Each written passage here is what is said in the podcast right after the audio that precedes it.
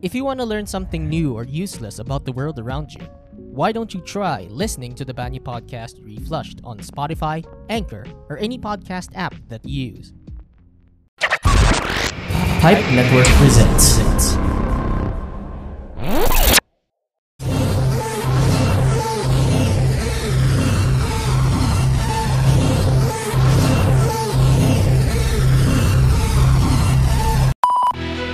Welcome, Welcome to your, to your unfiltered, unfiltered Tagalog, Tagalog wrestling podcast. podcast. This is, is the M T G Show Podcast.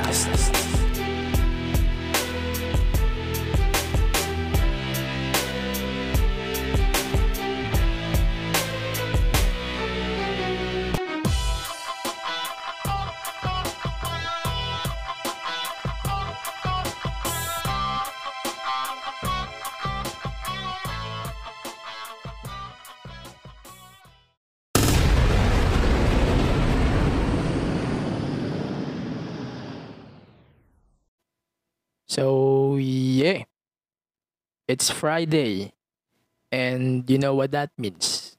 Welcome to your unfiltered Tagalog wrestling podcast, and this is the M T G Show Podcast, a wrestling podcast.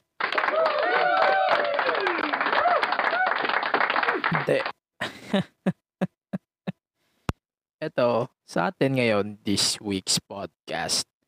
Uh, sabi ko, isisimplify ko na lang eh. Simplify ko na lang tong episode na to. Because we're going to do a big episode next week.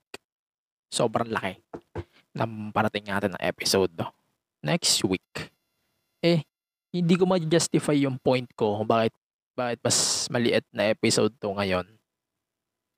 But, for sure, marami akong i-explain.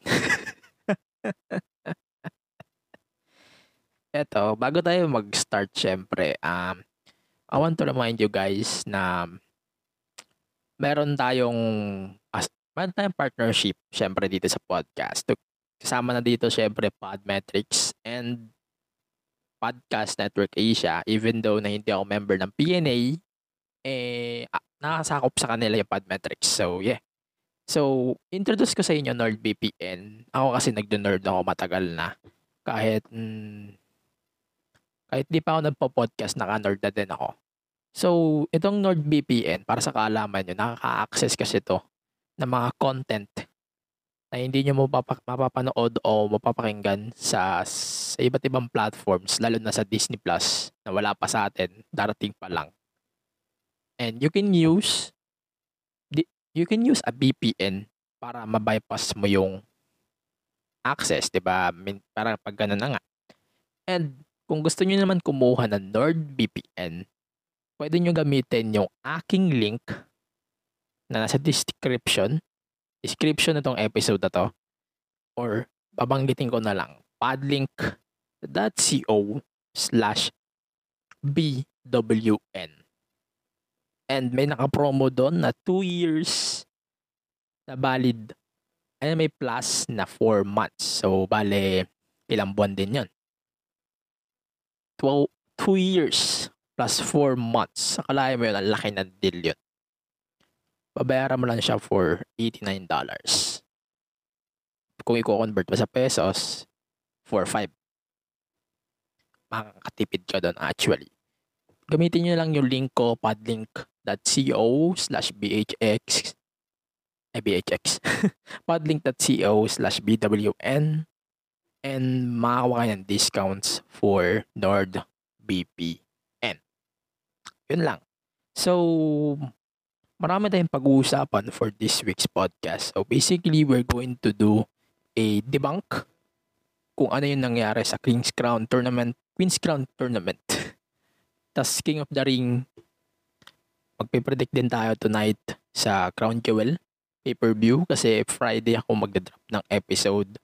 So apparently, hindi na natin may sasama yung Crown Jewel sa susunod nating episode. So instead, we're going to do a Bound for Glory re- predictions next week.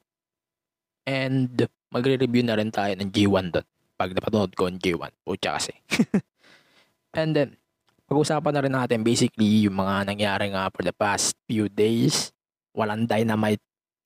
Ha? Walang Dynamite sa Sunday pa. Ang Dynamite, Sunday Manila time. So, yun lang.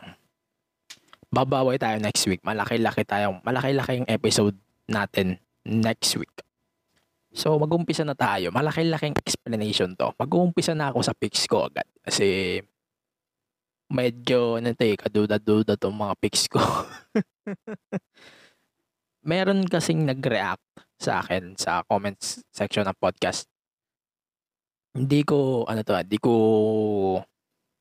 hindi ko papagalitan. Instead, i-explain ko na lang kung ano yung side ko o bakit yun ang pinagpipili ko ngayong linggo. Bigyan, bigyan ko to ng justification para maging fair. Unang-una, itong tournament na to is kind of big disappointment for me. Sorry, sorry. So, yun. Itong King's Crown and itong isa pang tournament, sobrang laking disappointment sa akin ito. There, guys, ito. Hindi ko yung maseryoso kung paano nangyari yung tournament na to. And hindi ko rin maseryoso bakit andito tong tournament na to in the first place. Actually, I don't know. Based sa, mang- sa nangyari sa latest episode ng Smackdown, eh, marami na rin na-drop. So, na-drop si Liv Morgan, na-drip, na-drop si Tony Storm. Hindi ko na alam yung iba kasi hindi naman ako nanood ng Raw. Instead, nag, nag ano na lang ako, nag YouTube, YouTube na lang ako. Di ko na pinanood lahat. Kasi, pangit. At nakakairita. Sorry guys, yun talaga ang impression ko sa Raw this week. Mamaya ko i-explain kung bakit. Kasi simple lang naman eh. Ito, pero balik tayo sa picks ko muna bago ako mag-react na. So, yung picks ko is yung match of the week ko is the ladder match ng Rampage, which is pretty good para sa akin. Sobrang ganda lang ng laban na yan. And bonus din doon na binalik nila si Hangman. Ang ganda ng timing ng pagbalik nila kay Hangman, Page. At least, makikita natin na pwede na rin mag-challenge si Adam Page for the A E W title. Siguro sa Full Gear, no? Sure naman na sa Full Gear na mangyayari yun. But somehow, hindi natin alam kung ano pa ang mangyayari sa A E W. So, yun muna. Yun muna magiging i-justify natin ngayon. Basta ang alam natin, number one contender si Adam Page for the A E W title. And ito na nga, yung explanation ko. Medyo naligo-ligoy ko. Pasensya na. Kasi kailangan ko i-explain ng maaba para mas maintindihan nyo. Bakit ito yung pinik ko over the King's Crown Tournament or yung King of the Ring na match between Finn Balor and Cesaro? I love the match. But sabi nga, may, may paniniwala kasi ako na kung sira na yung isa sa isang tournament, even na may maganda, wala na. Hindi mo na mababago yun. So that's why hindi ko na to sinama sa picks. Hindi ko na, ito yung pag-justify ko ng point na to ha. Hindi ko na sinama yon sa pick. Kasi sa tingin ko, kahit isama ko to, hindi magbabago yung ano eh, hindi magbabago yung tingin ko sa tournament eh. Kahit, kahit i-adjust ko pa yung expectation ko, wala. Hindi mo pa rin mababago. Kasi sa tingin ko, parang nadedegrade na talaga yung King of the Ring. Same doon sa unang beses pa lang na ginawa nilang Queen's Crown. Wala. Yun na yun, simpleng justification. That's why hindi ako masyadong, hindi ko masyadong nagustuhan yung ano, concept nila sa tournament. Mamaya ko na i-explain yung iba about King of the Ring. Yung picks ko muna. Gusto ko yung nangyari sa match kina Hangman. Kasi daming, ano eh, daming spots na magaganda na gustuhan ko, syempre. And medyo, I'm not saying na necessary tong match, but it, it, merong nagawang point tong ano eh, match na to. binalik nila si Adam Page on the A E W title picture. So it makes sense. Diba? Kaya dapat talaga ito yun. Speaking of Hangman, si Hangman din yung Superstar of the Week natin. Kasi sa tingin ko, maganda yung spot niya last week. Na.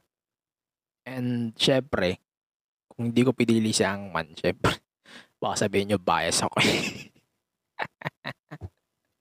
Yan lang. And then, sa Woman of the Week is Bianca Belair. Si Bianca kasi, para sa akin, nagustuhan ko yung match niya sa SmackDown.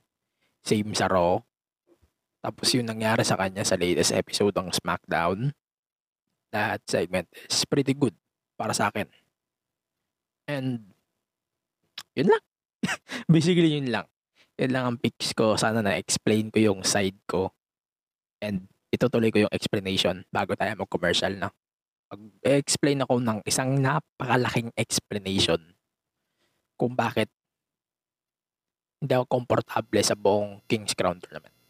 So, mag-umpisa tayo sa SmackDown. Yung mga nangyari sa SmackDown is hindi ako fan nun. Sorry guys. Even na uh, we can say na Sami Zayn, sino pa ba nakapasok?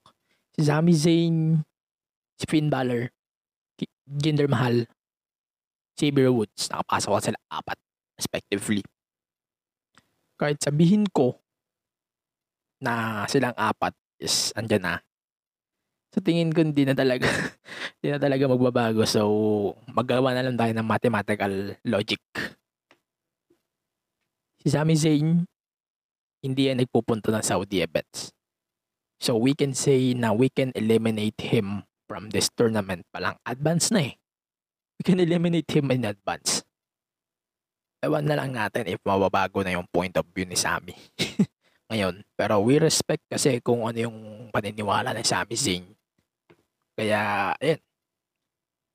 Which is obviously nag-fill na sa slot for a Finn Balor match sa finals ng Saudi event na to. And then, Jinder Mahal versus Xavier Woods. Si Xavier Woods is the fan favorite. Si Jinder syempre heel. Kasi heel. Most of the time heel is kasi nananalo sa tournament. Alam niyo naman yun. And isang napakalaking possibility na si Jinder nga ang mananalo ng tournament. So pag malagayan natin Balor versus Jinder yung finals. Siyempre, maraming magagalit dito. Maraming magpuputakan dito pag nanalo si pag nanalo dito si Jinder, siyempre maraming magpuputakan dito. But at least andito yung point eh. Kasi most of the time, yung mga nananalo ng King of the Ring is heels. Mm-mm. Si, si Shinsuke alam ko face siya, pero hindi siya ano eh, hindi siya yung cliche na dito sa tournament eh. If si Finn naman ang mananalo, parang bawi nila to sa talon ni Ro, talon niya kay Roman nung Extreme Rules. Kaya medyo fifty-fifty ako. Mamaya ko na i-explain sa predictions yung mas maganda kong explanation sa match ano. Sa women's side naman, we got Zelina Vega, Carmella, Shayna Baszler, and Doudrop. So basically, this is your Shayna Baszler tournament. Yun lang, yun lang ang pag-justify ko. Shayna Baszler na talaga yung mananalo dito sa Queen's Crown tournament. If may alternative ako, I can say Carmella. Para ma-justify yung Queen, yung the most beautiful woman. But I don't think na mananalo siya eh. I think she not.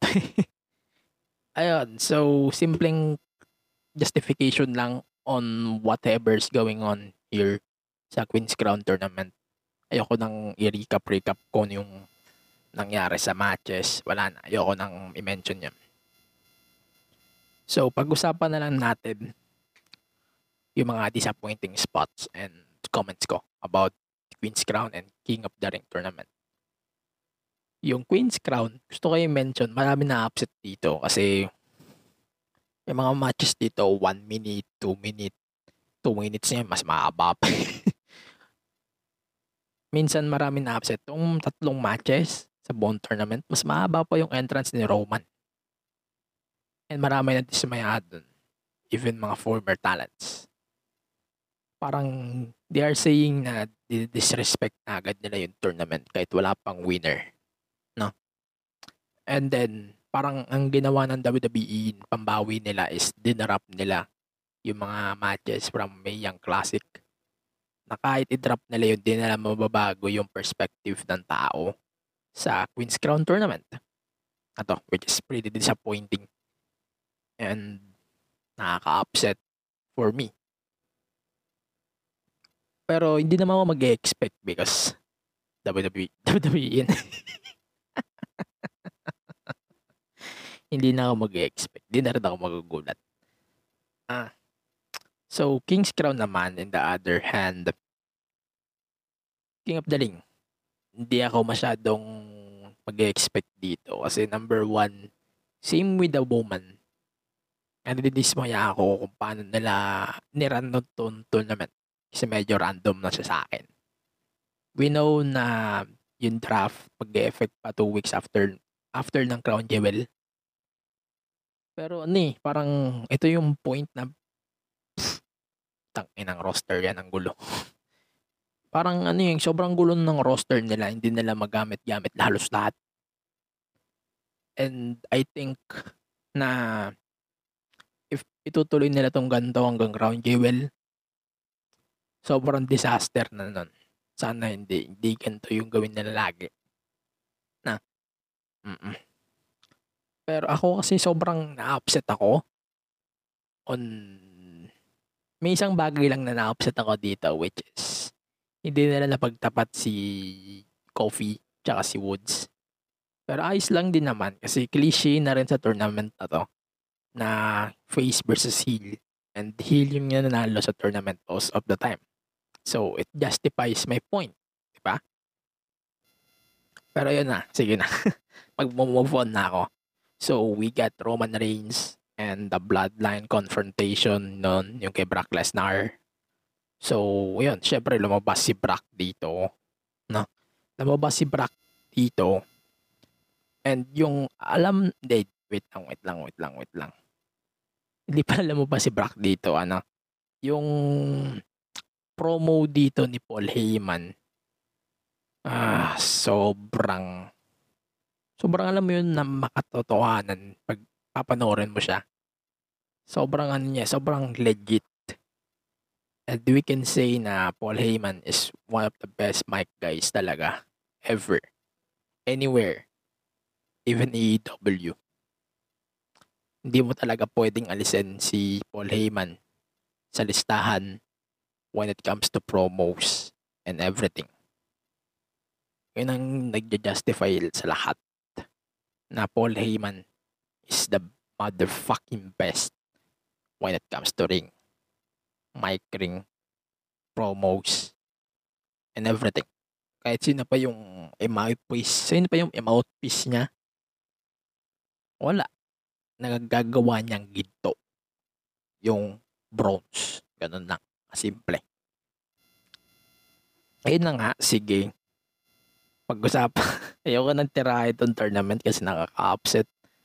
Sadyang nakaka-upset na itong tournament kung paano nila tinatrato yung tournament na to in general. Ayoko na, ayoko na. Mm-mm. Tapos, wala na eh, wala na akong ano. Sige, bigyan ko parang ng chance tong Cesaro versus Balor. Kasi ito yung pinapoint out niya sa akin sa comments sa podcast. Sige, point out ko ito. I love the match. However, medyo nag-fifty-fifty ako dito. Una, parang gusto ko manalo si Cesaro kasi wala pa siyang matinong accomplishment this year beside bearing sa Rollins sa WrestleMania.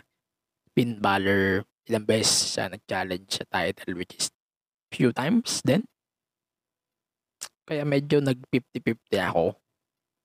sa pag-predict dito.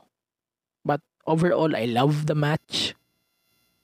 Ang problema ko lang is kung nag-deliver itong dalawa, itong tournament, no. Sorry. Mm-mm. And eto na, eto na. Gusto ko pang i-point out to. Kasi sobrang importante nitong ano na to. So, challenge ni Edge si Rollins inside Hell in a Cell. Ito na rin yung huling segment for this week's Smackdown. So, I can say, well done, W W E. Well done. Nagamit nyo rin yung putang inang Hell in a Cell on a perfect purpose. Well done. Dahil seryoso, well done. Kasi sa tingin ko, nagamit nila ng may sense to ngayon kumpara sa mga matches noong June. Rhea Ripley, tama ba? Yung yung kay Roman, yung kay Rey Mysterio, yung kay Drew, kay Lashley, at saka yung ano pa ba ang title matches doon. Hindi ko natanda yung mga title matches noon eh. Basta para sa akin, eh, ito yung proper way to settle a feud and also a proper way to settle the ano to settle the feud basically. At kung paano dapat gamitin ng isang Hell in a Cell, which is pretty obvious na dapat ganito, no? I swear, kung may papanoorin ako sa Saudi event na to, isa to sa mga dapat panoorin sa buong pay-per-view na to. Sige, let's move on to Monday Night Raw before we're going to the commercial break. Medyo mahaba na yung sinabi ko dito kasi twenty minutes na itong clock natin. Pag-usapan na lang natin ang simple na lumabas si Drew, and then ay na nga parang nagana na si, nagharap sila na Big E, and then later on ayun na, like, trash talk, trash talk na sila, and lumabas dito ang The Usos. Hindi ako fan na parang gumugulo, nagiging random yung mga bookings at some point, na parang ginagago na lang yung paggamit sa bloodline, parang ganun. Hindi lang ako fan. Mm. Parang ano, puwersa silang mag ala, sobrang cliche din ito eh. Parang hindi ko na siya, no, hindi na siya nagwo-work sa akin as a fan. Pero sa iba siguro nagwo-work. Pero uh, mag-agree ako na sobrang ganda ng promo dito ni Big E. And ang kata-kata ka lang, nagdududa ako dito at some point kasi hindi na natulungan si Big E. Yan lang. And then, wala nang di ko na kailangan i-point out on tournament, yung Ricochet versus Woods. Sobrang ganda ng laban na yun. I love the match. And gusto ko rin i-point out na nag-turn si Mustafa Ali kay Mansoor. That's a good match. Personal opinion, maganda-ganda yung lab. Hindi eh. sorry guys, sorry guys. Maganda yung laban. Pero, wala. two minutes lang eh. Tangina na. Ganda, ganda na ba yung wrestling nyo ngayon? Sorry guys, nai-insulto ako sa ganun.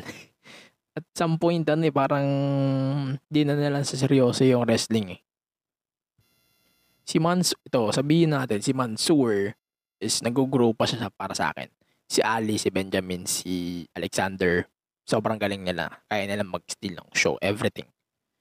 And wala nga natulong kung tutusin ako, nag-justify lang dito yung heel turn ni Mustafa eh. Diba? Nag-turn lang dito si, Api, si Ali. And yun lang talaga ang purpose nito. Mm-mm. And then, ayun na nga, we got the Shayna Baszler, Dana Brooke thing. So, basically, that's, that's your match for the Shayna Baszler tournament. Yun lang. Wala na akong comment. Ayoko na masyado magano. Pero obvious natin na ibubook lang tong tournament just to put Shayna over Yun lang eh. Yun lang yung nakikita kong purpose itong tournament natin. Eto, move on tayo. So, Jeff Hardy versus Austin Theory. Awan ko, ba't ang dami nagre-react dito? Eto, I love Jeff Hardy, but tama yung ginawa nila dito. Pinut over ni Hardy si, ano, si Austin Theory. I love kung ano yung ginawa ng E dito. Ewan ko, ba't ang daming galit na galit dito eh. Mm-mm. Ang problema ko lang talaga is ba't paikli ng paikli yung laban nila. Mm-mm. Maganda sana to eh. Itong Hardy versus R T, Hardy versus Theory. Maganda sana to. Kaya lang ano eh. Ang naumaya kasi isang part na lumabas ngayon twenty-four seven shenanigans bullshit. Wala. Sobrang nag-let down ako bigla. Ayan, so sige. Ito, point, gusto ko pa i-point out ulit ha. Kung bakit, bakit si Jinder talaga yung gusto ko maging King of the Ring. Hindi nila na-appreciate si Jinder. Hindi nila bibigyan ng credit to.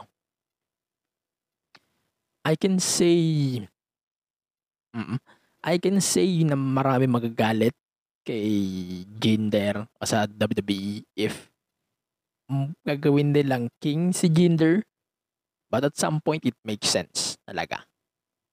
Para sa akin, nagma-make sense talaga to eh.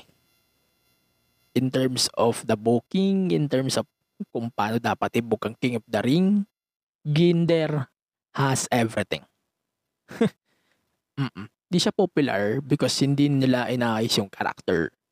Magaling siya eh. Oh, I can say na Jinder is good in the ring. Yes. Kahit sabihin ko, Jinder Mahal is a good wrestler. I can say that all day. And wala, wala, wala kayong magagawa sa akin about that. Hindi niya akong pipigilan dun. But, ang problema ko lang is Finn Balor talaga eh. Si Finn Balor na yung kasi tingin ko makakatapat niya sa tournament. If Finn Balor loses to Jinder, that's a fifty-fifty situation eh. Mm-mm. And pero sayang lang din sa akin, ah, sayang lang sa akin na ah, hindi naglaban si Wood sa si Kofi Kingston. Sobrang sayang lang. Pero okay lang din. Given na yun. Ayan na. So, sige. So, magbubuan na lang tayo sa main event. That's The Usos versus Big E and Drew McIntyre. So, simplahan na lang natin. Maganda tong laban. Pero sa tingin ko, ang naging highlight lang dito. So, ang highlight lang dito is yung brawlan nila pagkatapos ng match. Yun lang, yun lang ang yun lang ang important highlight dito, yun nagharap sila. And hindi na bago itong cliche na to eh. Na magharap sila and then after the match, mag-brawl. Hindi na bago to eh. And hindi na ako magugulat na itong pagkatapos itong roda to, na parating, wala, maglala, magbabrawl lang dito si Big E tsaka si Drew. Instead of doing this bullshit pa ulit. And yun, yun lang. Basically, ito, recap ko na lang. Mag- mag- maraming forgettable spots dito sa episode na to. Kung may papanoorin kayo sa this week's episode, siguro yung kay Ricochet tsaka kay Woods. Panoorin mo din yung, ano pa ba? Panoorin mo rin yung kay Theory tsaka kay Jeff Hardy. Kasi para sa akin magandang ano yun, magandang, maganda yung booking nila dito. And yung yung sa ano, harapan nila Shane. Ay, di, wait. Iba-plus ko pala to, to Charlotte, Sasha, Bianca, and Becky Ting. Plus ko to. Kasi dagdag ko to. Maganda rin. Maganda rin ang kanalabasan dito. However, double D Q, that's bullshit. Yan, yun lang habo, yun lang ang habulin nyo for this week's Raw. And yun, medyo marami na ako sinabi for the first half of the show. We're going to take a break and we will come back. We're going to do a N X T two point oh review and yung top questions, and I'm going to do a mo, uh, small commentary lang about what's going on. Actually, di ko na alam kung ano yung gusto kong ipalabas. Pero pag-uusapan natin dito is the King's Crown Tournament. Medyo lalaliman natin ng commentary yung ano na yan. Na, we're going to take a break. Gusto niya bang malaman kung paano kami nakikipag-collab sa mga brands in the M T G Show Podcast? We use Podmetrics, the easiest way to monetize your podcast. If meron kang podcast, sign up now at podmetrics dot co and use my code D M T G Show Pod to get full control on how you monetize your show regarding of its size. Again, sign up now at podmetrics dot co and use my code D M T G Show Pod. If you're an advertiser who wants to collab with us, head on over to advertiser dot podmetrics dot co and fill up the form. Again, Podmetrics, the easiest way to monetize your podcast.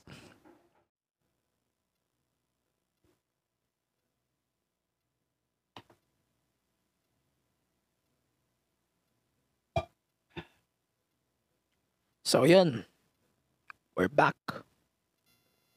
It's time for your N X T two point oh review for this week's N X T.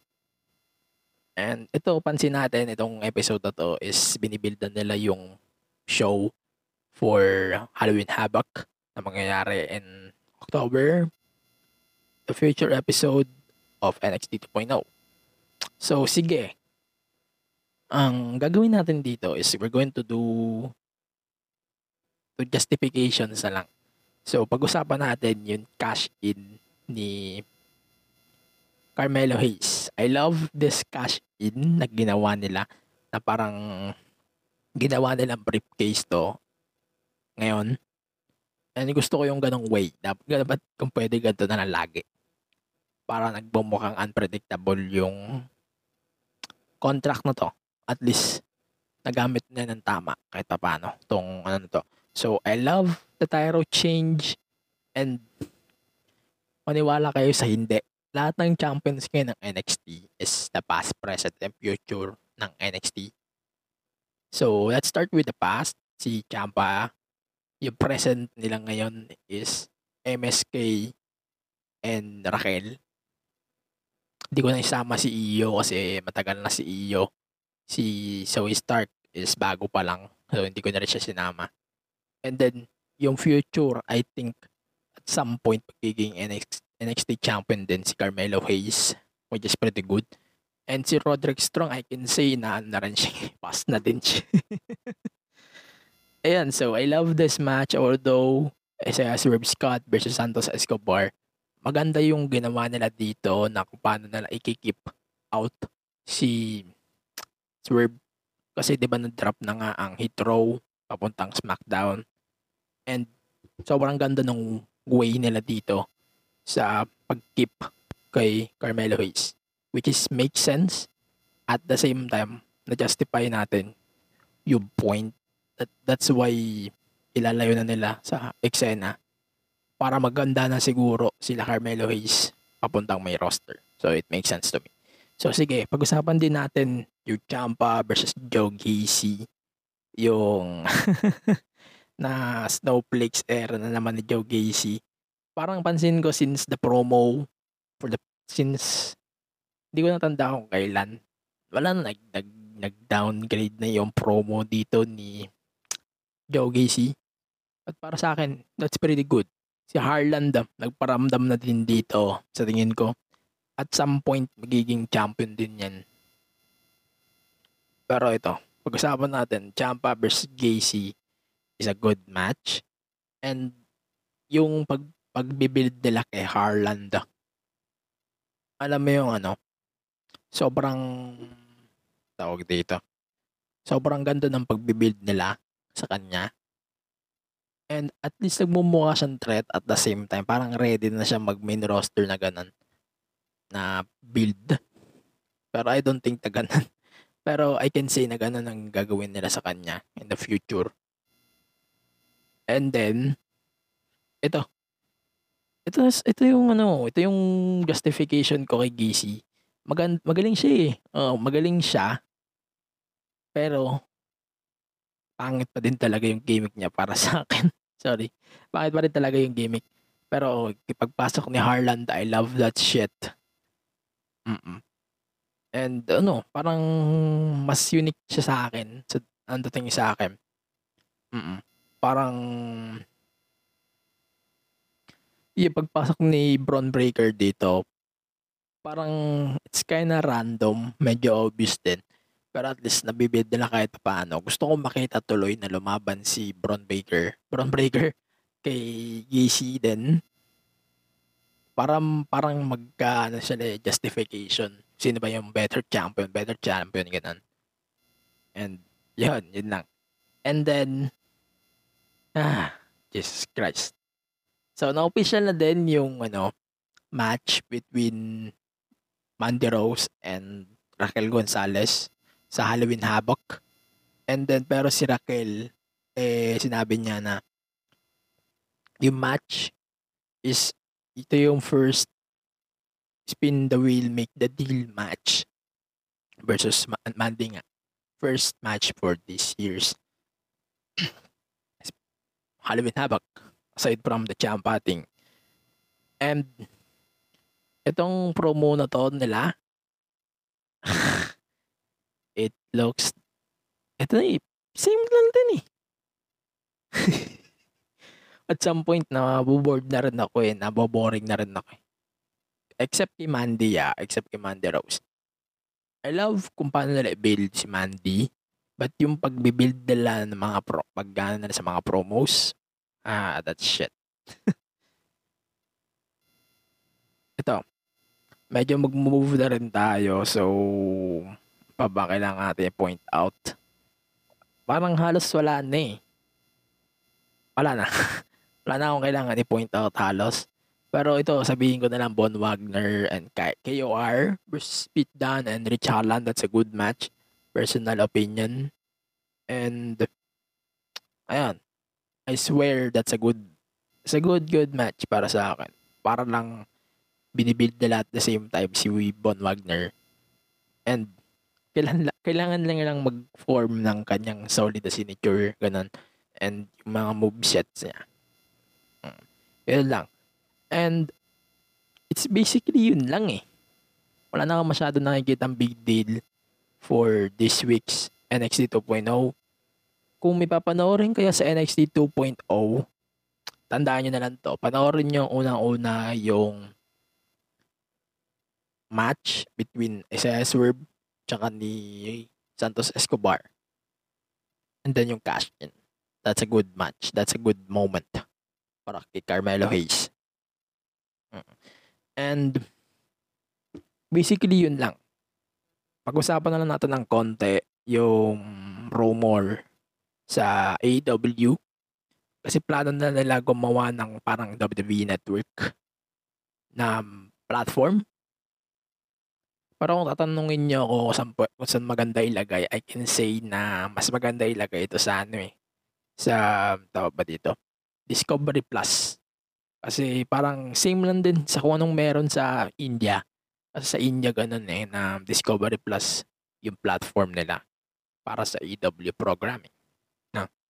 And I can say na para sa akin magtataas lalo yung sales ng Discovery Plus. So far, tagilid yung ano nila dito sa atin. Murang-mura yung Discovery Plus sa atin eh. Oo nga, Discovery Plus. So Discovery Plus so far is two one twenty-nine for one year. Which is a good deal. Para sa akin na good deal yun.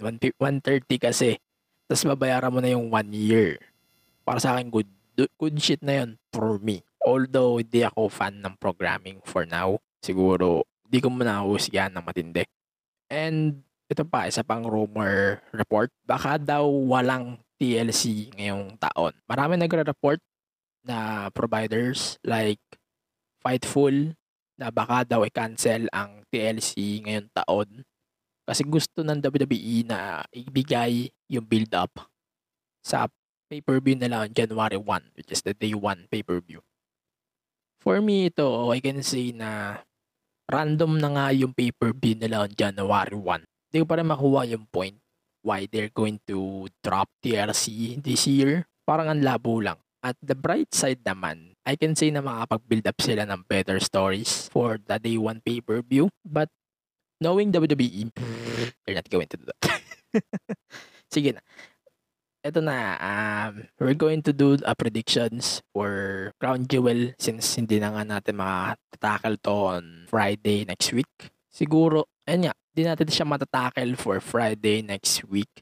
Bale, ang gagawin na natin, pagkasamahin natin yung review ng Crown Jewel at saka ng Bound for Glory na okay na yun, ganun na yung gagawin ko for next two weeks. Mamaya, i-explain ko na lang kung ano yung magiging timeline natin sa ibang pagkakataon.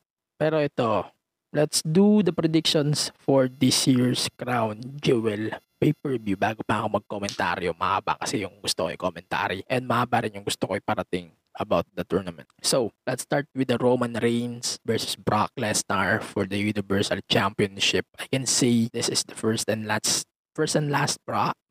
Wait lang. First and last match for Brock Lesnar. Hmm. So, I think Roman Reigns will win this match. Easy. And then that's... And meron pa dito ang triple threat match for the Smackdown Women's title. So, I think it's either Becky or Bianca will win the title. Then, mag-switch na na siya sa mga nasa Smackdown. But meron din akong feeling that Sasha will win the title without pinning Becky para kahit paano makip siya, maging safe pa din siya. And then, we got R K Bro versus Rand versus A J Styles and Omos. I think if they're going to break Omos and Styles, last week pa dapat eh. Hindi ngayon eh. Sabihin ko sana na if magbe-break, kung may time para mag-break up sila, ito na yun eh. Pero hindi. Last week pa dapat nung natalo pa sila sa R K Bro. Yun na. So I think R K Bro will win the title.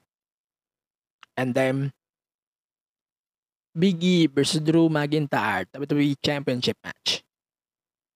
It's kind of obvious. Big E. And then so it's Goldberg versus Bobby Lashley in a no holds barred match. The only thing here is rest in peace, Goldberg. Lashley will win this match. And then, ayun na nga, Hell in a Cell match. Edge versus Seth Rollins. I think if gusto nila isettle na for good tong feud, Seth should win this feud. Mm-mm. Put over na yun at the same time. Wala naman na dapat patunayan si Edge. So that's why I think Ed Rollins should settle dispute once and for all. Para medyo magkaroon din siya ng magandang push pagkatapos ito, di ba? Ayan. So I can say Edge will lose to Seth. And then Mansoor versus Mustafa Ali. I think Mansoor will win obviously because it's a Saudi event. And then, ito na, pag-usapan na natin, King of the Ring tournament. So Sami Zayn or Finn Balor versus Jinder Mahal and or Sabre Woods. I can say na Finn Balor versus Jinder Mahal with Jinder Mahal winning the tournament. Because alam mo na yung logic pag King of the Ring. And then Queen's Crown tournament. Regardless on who is the winners. Sining winners regardless na Shayna Baszler. That's it. That's it for our predictions for Crown Jewel pay-per-view. And pagbalik natin, siguro we're going to do a small commentary on this year's King's Crown Tournament. Siguro kailangan lang natin bigyan ng, ng medyo mahabang explanation yung King's Crown Tournament. And we will come back. And for now, let's check our podcast here on Pipe Network. I like to have a good time when I listen to my horror podcast. Her left arm oh, was chopped off. So, oh my god, really? Caused a panic all prolonged over the country. Their deaths for like months and the months. The frightening, alarming, real-life tale show is my horror my podcast. My horror podcast. That's Give it? Pause, pause it. This, this is your scary part? Be scared and laugh hard with the frightening, alarming, real-life tales show. Every Friday on all major podcasting platforms. Don't say I didn't warn you. Yan. We're back. And ayan, bago tayo pala magpatuloy, medyo konting plug-plug muna tayo. So, malapit na po ang eleven eleven sales. Medyo matagal pa naman pero malapit-lapit na rin yan. So, if you want to support our podcast, please use my links, links on the description below for Shopee and Lazada. So, that's podlink.co slash bhx for Shopee and podlink.co slash six G S for Lazada. Yun lang. So, balik tayo sa Queen's Queens and Kings Tournament. Queen, Queen's Crown and King of the Ring Tournament. Sa mga nakalipas na ilang taon,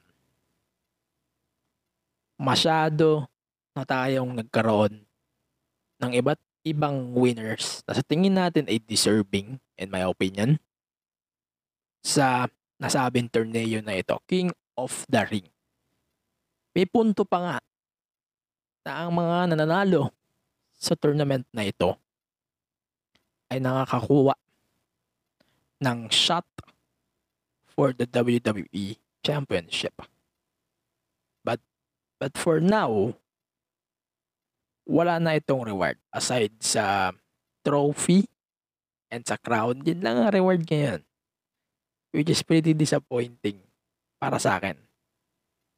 And ang medyo pagkakamali pa nila ngayon at sa mga nakaraan at sa mga recent tournament nila is hindi na nila naseseryoso yung buong tournament. And isa pa, alam natin kung paano maggawa ng tournament ng W W E. At some point, malalaman mo na rin na same old crap na itong mga pinaggagawa nila because of the limitations ng P G. Na. Pero, balik-balik na rin man natin ang mundo. Nag-degrade na ang King of the Ring. Hindi na ito yung same King of the Ring na kung saan nanalo si Stone Cold Steve Austin. Hindi na rin ito yung same King of the Ring na kung saan and mas nakilala si Sheamus, mas nakilala si Booker T, mas nakilala si Brock Lesnar, mas nakilala si Corbin. I can say Corbin din kasi maganda rin yung run niya sa tournament. And based sa mga nakikita natin sa buong tournament so far, sobrang disappointing na tong tournament na to. Pero, anga ako sa W W E. Naisip pa nila na ilagay itong tournament na ito despite the fact na medyo... Medyo mess pa yung roster nila. Sana I wish din nung una pa lang na inisip nila tong tournament na ito na ibalik. At ginawa nila na ito after ng Crown Jewel. May sense pa kahit paano. Hindi rin naman natin kailangan na every year eh, may brand supremacy. Diba? Tama ba ako? And puring King of the Ring Finals and Queen's Crown sa Survivor Series, maybe may sense siya para sa akin. Not because alam na natin na disappointing na yung outcomes, kundi dahil mas ma-justify natin at mas mabibuild up pa yung mga matches for those tournaments. In the other hand, Queen's Crown Tournament. Marami pong upset na wrestlers, especially former talents, about this whole tournament. Maraming nagja-justify na mas mahaba pa daw yung mga entrances kaysa sa iba't ibang laban. Although hindi natin alam kung ano ba talaga ang dahilan nito, and hindi rin natin alam kung ano ba ang pinapalabas sa atin ng W W E about this whole tournament. Kaya nasasabi ko na Shayna Baszler tournament na lang ito. Kasi medyo obvious naman sa mga naging actions niya sa Raw recently. And hindi ito nanunumbalik at hindi rin magbabagong opinion ko dito. Not because hater ako ng ibang talent. Siguro, ito lang yung pinubok nila right now. Pero, bagamat, alam na natin kung sino-sino yung mananalo. Bago ko tapusin itong komentaryo ko, hindi na magbabago yung tingin nila sa Queen's Crown.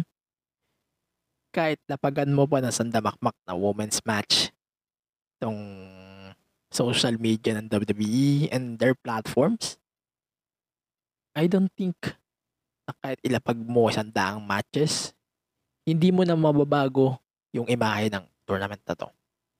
Sa King of the Ring naman, we can respect the tournament pa din.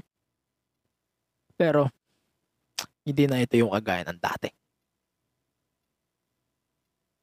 Sana lang ang mga mananalo sa King of King and Queen tournaments na ito ay magkaroon ng title shot.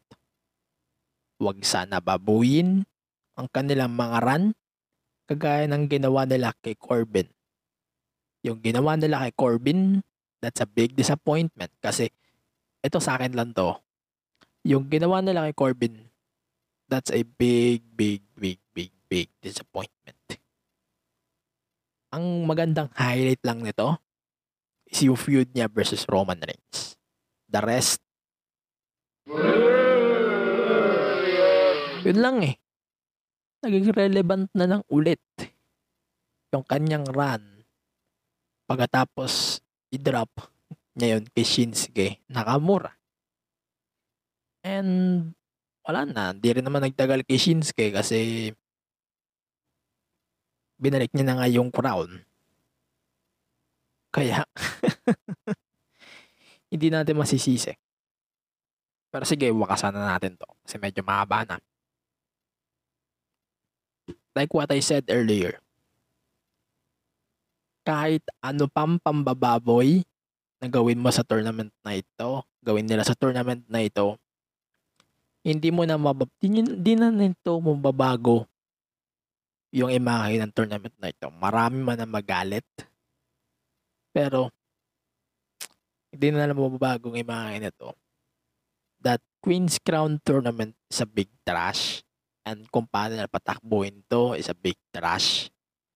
King of the Ring so far, mm, okay, acceptable. That's my point of view. Yun lang. So, masyado na akong madami sinasabi. So, doon na lang tayo sa ating huling segment for this week's podcast. Pag-usapan natin yung tao ba dito? Meron kasing, ano bang tawag dito? Meron tayong question for the, ba tawag dito? Nakalimutan ko yung question natin eh. Ano ba yung worst decision ng W W E sa booking nila for the past decade? Siguro magbabasa tayo ng comments sa ilang mga comment section.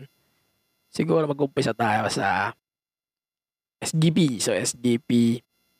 So, sabi ni Waki, so, obviously, Undertaker losing the streak. Mag-agree ako dito talaga. Same with Jack Labrador. Si Michael Lorin, Punk, losing to Triple H in twenty eleven. Carl Barros Escobar, same with those two earlier, Waki and Jack. Taker got two losses. And yung kay Isaac Iglesias, yung yung Rey Mysterio set feud, mm. same with kung ano yung mga sinabi niya, end of the brand split. I think ito yung tinutukoy niya dito, yung first brand split, and then Cena joining Nexus, Authority taking over W W E, and yung, yung nag-quit si Batista. Sabi din dito, House of Horrors match, Carl Batumbakal, Asuka losing her streak to Charlotte George Pastor, yung both Royal Rumble winners losing at WrestleMania Royal Rumble twenty eighteen. So it's Shinsuke Nakamura and Asuka, and then sabi ni Aaron, Bray Wyatt and Saudi.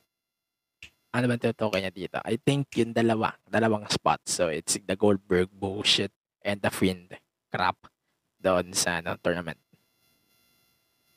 And medyo basahin ko na lang yun sa post kasi medyo mahaba na tong episode natin. Bago ako magsalita ng aking sariling thoughts about this whole question. Yung question na to for this week's podcast. So, sa akin, hindi, sa akin muna. Ito, magbabasa muna ulit ako. Yung Luigi Ginto Nexus daw, tsaka yung The Core, yung pag-broke nila sa stable. Sabi naman ni Martin dito, Martin of Jabber Talk and other podcasts, so jobbing C M Punk to Triple H and Kevin Nash during the Summer Punk, Summer Punk in twenty eleven. Like, what the fuck? What's the point of that? Plus, dagdag din natin yung sinabi ni Adrian Yap dito na jobbing to The Rock at the Royal Rumble and turning him heel weeks before. Mm.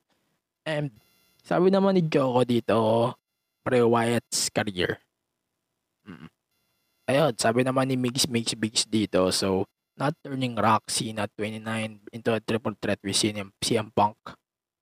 And then, Team W W E beating Nexus in SummerSlam twenty ten. And then, yung two Goldberg matches, The Fiend and Kevin Owens.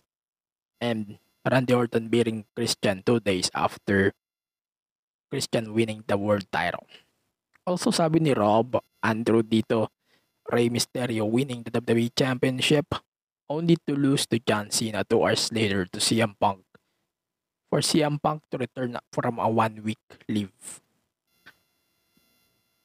And yung Hell in a Cell, of course. Ayan, sabi naman ni Rom, Damian Sandow losing to Cena after cashing in his Money in the Bank. Tapos yung WrestleMania twenty-seven that pinasok si Christian sa World Title match. Ito sa'yo, naisip ko na main events ng WrestleMania twenty-seven, eh, J D R Christian. And then Miz and Morrison, W W E Championship, Rock versus Cena, wala ng one year na build-up, parang yung Rock Hogan Part one. Sabi naman ni John Peter Bautista, Nexus, Samurai Punk, John Moxley, The Ambrose. And then, sabi ni Jeb Regala, obviously Seth versus Fiend. Alam na natin lahat kung ano yung disaster na nangyari sa pay-per-view na to. So, ayoko nang komento niya. Sabi naman ni Julian C B dito from, ano, but, ano ba podcast nito? Di ko tanda podcast nito eh. Basta yun na yan. Mamaya, si figure out ko na lang. Sabi niya, basically, last Monday's Raw. Ito na nga, in-review natin. Sobrang basura. Ba't ko pa binigyan ng mahabang espasyo nito sa episode natin? Eh, na, sige na. O, dahil ba, masyado na akong madaming sinabi, pero gusto ko na i-point out, i-point out yung akin. Sige. Mag-agree ako sa iba dito na yung sa Nexus, yung kay Ticker, syempre yung sa kay Fiend, Hell in a Cell, just yung kay Goldberg. Mag-agree talaga ako dito. Dagdag ko din dito yung pag pagbalik ni Shawn Michaels, yung pag-unretire niya, that's a disrespectful bullshit para sa akin. Pero yung, siguro I can see the worst decision. I can see that Undertaker losing to Roman Reigns at WrestleMania thirty-three. Pero yung thirty-two, thirty, yung thirty is medyo agree ako doon kasi Brock, Brock lang talaga dapat ang makaka-destroy ng streak. Not Roman fucking Reigns. And then syempre singit ko na din yung Shawn Michaels na nag-unretire siya just for this fucking Saudi event. And yun lang, basically yun lang. Nasabi ko na yung mga picks ko kanina. So basically that's it for this week's podcast. Follow the podcast on all of the social media platforms, Facebook, Twitter, Instagram, Twitch, and TikTok at The M T G Show Pod. You can support the podcast by listening to this podcast every week, every Fridays on your favorite podcast platforms. Spotify, Apple Podcasts, Google Podcasts, Anchor, Deezer, Facebook Podcast. Sa Facebook, tingnan nyo muna yung Facebook page, The M T G Show Podcast. Hanapin nyo doon yung section na podcast. Pero unfortunately, wala pa ito sa Pilipinas. And if you're listening to Spotify, please press the bell para maging updated ka, ma-notify ka sa mga susunod na episodes dito sa podcast. Also, you can follow Pipe Network on all of the, all of the social media platforms, Facebook, Twitter, Instagram, Twitch, and on TikTok at Pipe Network. And you can visit pipe network dot co for more Pipe Network shows. And my personal social media platforms at A G Penera on Twitter and Instagram. So that's it for episode number seventy-three of this podcast. Yan lang. Stay safe. Stay reso. Register to vote, magpabaksin na kayo, and I hope na by May twenty twenty-two, you can pick kung sino yung pinaka-best for business and yung sa tingin nyo na magbabago sa ating bayan, hindi yung hindi yung corrupt, hindi rin yung walang haya, hindi rin yung peke, at higit sa lahat, yung pagkakatiwalaan natin until the end of his or her term. So, yeah, that's it. Stay safe, stay reso. See you on the next episode. Peace.